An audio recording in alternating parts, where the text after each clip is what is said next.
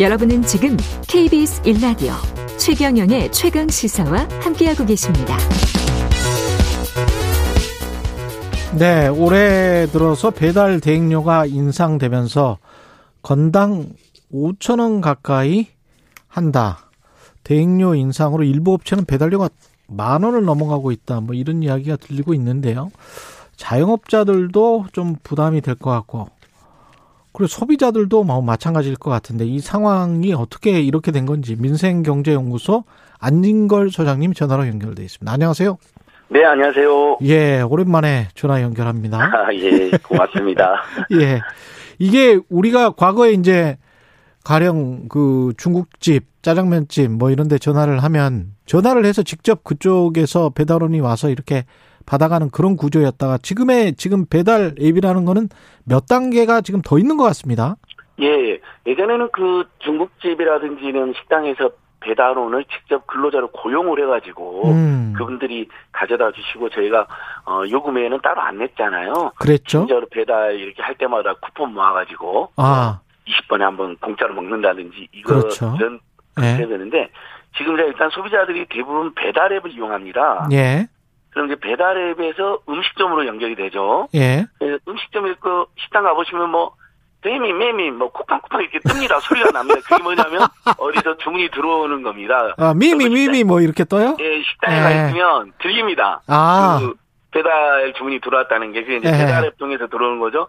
전화로 들어오는 경우는 많지 않습니다. 아, 저는 뭐 전화로 많이 합니다. 왜냐하면 예. 지금 음식점은 배달앱에다가 수수료를 10% 안팎을 내야 됩니다. 아, 이 앱을 사용을 예, 예, 하면, 그렇습니다. 이제 음. 그 주문이 들어오면요. 예, 거기다가 뭐 광고비 내에서 뭐 깃발 하나 꽂는다고 하면 뭐 8만 8천 원까지 추가로 내서 뭐 많게는 100만 원 낸다는 분도 있습니다. 그럼 소상공인 살리려면 전화로 하는 게 최고네요. 네, 직접. 그렇습니다. 사실 어. 전화로 하는 게 훨씬 낫습니다. 예, 어, 그럼 최소 전화는 어, 수수료는 우리 소장공인이 내진 않으시잖아요. 자, 음, 첫 번째 그렇습니다. 이제 그럼 여기는 소비자 배달을 음식점까지 관계고요. 예, 그다음에 이제 음식점 입장에서는 전화로 주문이 오든 배달앱으로 주문 오든 예. 어쨌든 가져다 드려야 되잖아요. 그렇죠. 그때 이제 배달 대행 업체를 이용하는 겁니다. 배달 어. 대행업체가 또 있군요. 그렇습니다. 예, 배달 앱이 배달 대행까지 하는 경우도 있고요. 예, 어, 배달 대행업체 가 별도로 있는데 그럼 이제 배달 대행 업체들이 자기들 각 지역에 배달 대행사들이 있을 거 아닙니까? 예, 거기에서 또 라이더 분들을 이제 라이번들을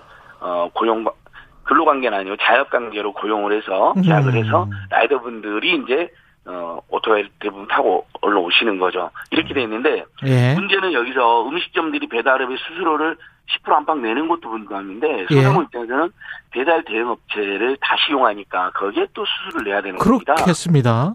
그래서 만약에 배달 대행 업체에서 거리상 예. 이제 보통 원래 한 3, 4천 원 하던 게 지금 올해 1.5kg 기준으로 4,500원. 음. 이게 뭐, 1.5kg 기준이 4,500원 정도니까 뭐 3kg 되면 5천, 6천 원까지 올라가게 되는 거죠. 아, 거리에 따라서. 예. 어. 그렇습니다. 근데 만약에 5천 원, 6천 원 그러면 소비자가 무서워서 못 시키잖아요. 그렇죠. 실제로 최근에 어 한 사례 보면 배달료가 8천 원이다. 그래서 도저히 안 되겠다. 음. 그리고 배달료가 뭐 5천 원 안팎까지 소비자들이 부담해야 되니까 배달 대행 그 배달료를 공고하는 사례까지 지금 발생했습니다. 배달료를 그, 공고한다는 게 무슨 어, 말이에요? 뭐 필라라든지 아파트 같이 사는 분들이 예. 카톡방 같은 게 있을 수 있잖아요. 예. 또 소규모 그런 SNS를 만들어 가지고 예. 오늘 저녁에 뭐 시켜 드실 분들 계세요? 그러면 아, 공구, 예. 공동구매. 그럼 이제 배달료가 만약에 6천 원이다. 예. 소비자들이 부담해야 될 게 그러면 예. 세 집이 같이 있으면 2천 원씩 나눠내는 거죠. 아, 이- 이런 일까지 발생하는 거예요. 왜냐하면 아, 어, 보통 지금 대우 애청자들께서 아마 어, 앱을 통해서 배달료 내신 거 생각하면 뭐 치킨 같은 경우는 요즘에 2천 원 정도 내게 나오고요. 소비자 부담이. 예, 네, 일반 식당에서는 3, 4천 원도 부담이 되는 경우가 있는데 예. 이게 최근에 어, 소비자의 부담 목도 5, 6천까지 올라가니까 이제 배달료를 공고하는 음. 그런 상황까지 왔다. 그럼 이제 음식점은 그러면 배달료를 어 100% 소비자에 전가하냐? 그렇지 않습니다. 그럼 소비자들이 만약에 배달료 7,000원, 아까 제가 8,000원 얘기 들었는데, 그럼 앵커님이나 저나 거기 세상에 배달료 8,000원 음식 1인분 가격을 내고 그렇죠. 배달료를 아유. 배당하는 경우는 없, 없, 그, 없잖아요. 그래서 저 그냥 같은 가서 경우는 먹죠, 그냥. 예. 예. 이처럼 그 치킨 배달료도 아까워서 운동삼아 저는 뛰어가거든요, 동네로. 예, 그게 뭔지 낫죠. 뭐 아니까. 예. 그러면 이제 점주님 입장에서는 배달앱 안 사용하니까 이득이 음. 되고 그 점주님 소상공 입장에서도 배달 대행료도 소, 비자100% 하는 게 아니라 보통은 소비자들이 뭐 3, 4천 내면 업주분들도 뭐 2, 3천은 내는 구조로 되어 있습니다. 예. 그러니까 저희들이 가면 이중으로 이득이 되는 거예요. 저- 저는 운동에서 도움되고 어, 어, 돈도 좀 줄이고 좋고 예. 우리 가게 점주님들은 배달의 비용료 10% 안팎 안 내서 좋고 배달 대행료 안 내서 좋고 어. 근데 차라리 이제 옛날처럼 그러면 전화로 배달을 시킨다거나 하면은 시스템 자체가 안 갖춰진 가게들 같은 경우는 그게 좀 곤란하지 않습니까?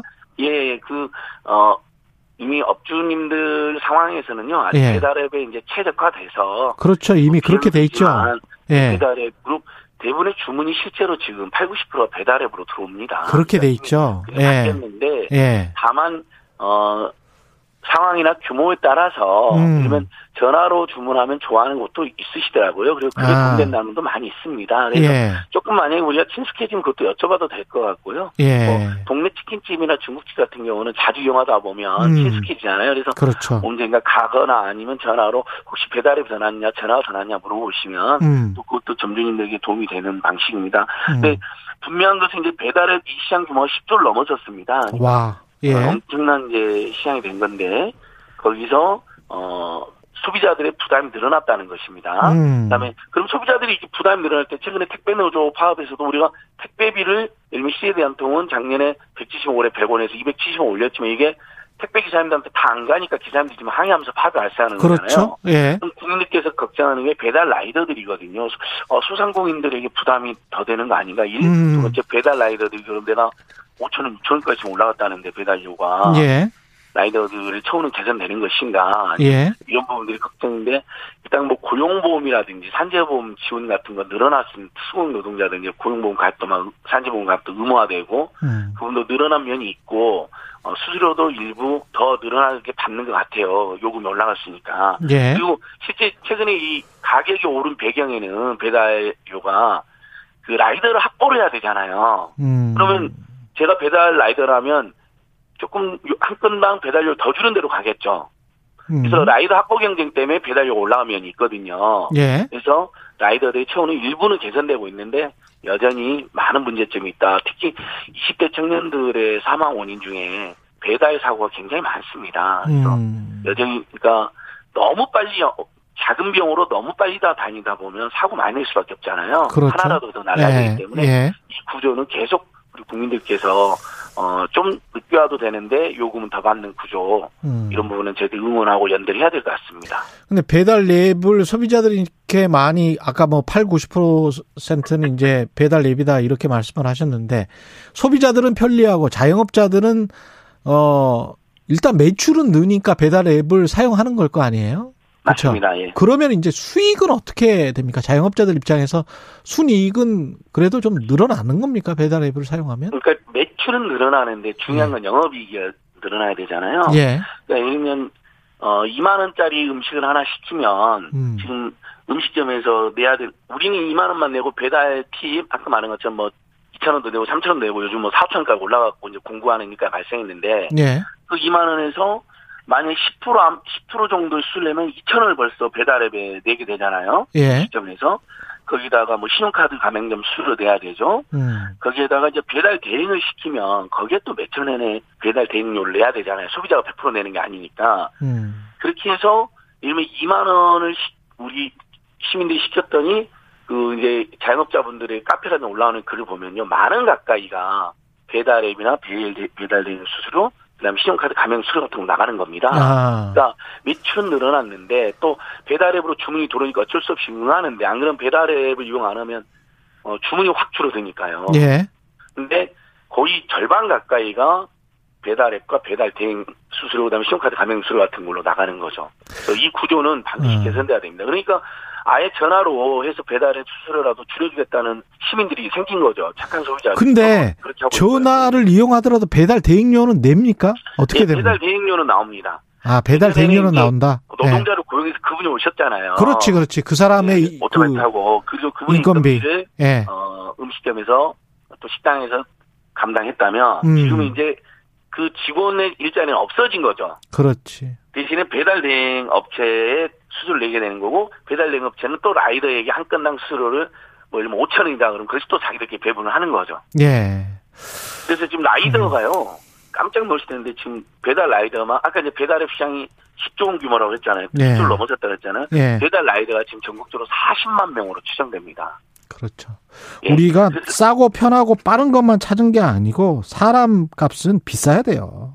맞습니다. 예, 그러니까 편하고 어. 빠르려면 비쌀 수밖에 없는 거예요. 그거를 그렇죠. 그러니까 소비자들도 생각을 해야 됩니다. 맞습니다. 예. 그래서 이제 특히 이제 음. 제가 아까 택배를 들은 게 음. 택배 기사님들 과로사 발생하니까 우리 국민들께서 특히 우리 국민들이 착하시잖아요. 그래서 예. 요금 인상이 동의해줬는데 왜 그게 초계산이 안 쓰냐고 해서 지금 어, 기사님들 파업하고 시민들이 연대하는 건데 마찬가지로 음. 어, 배달 요금 오르는 건 어쩔 수 없는 면이 있습니다. 알겠습니다. 대신에 라이더들의 초계산으로만 연결이 된다면 좋겠습니다.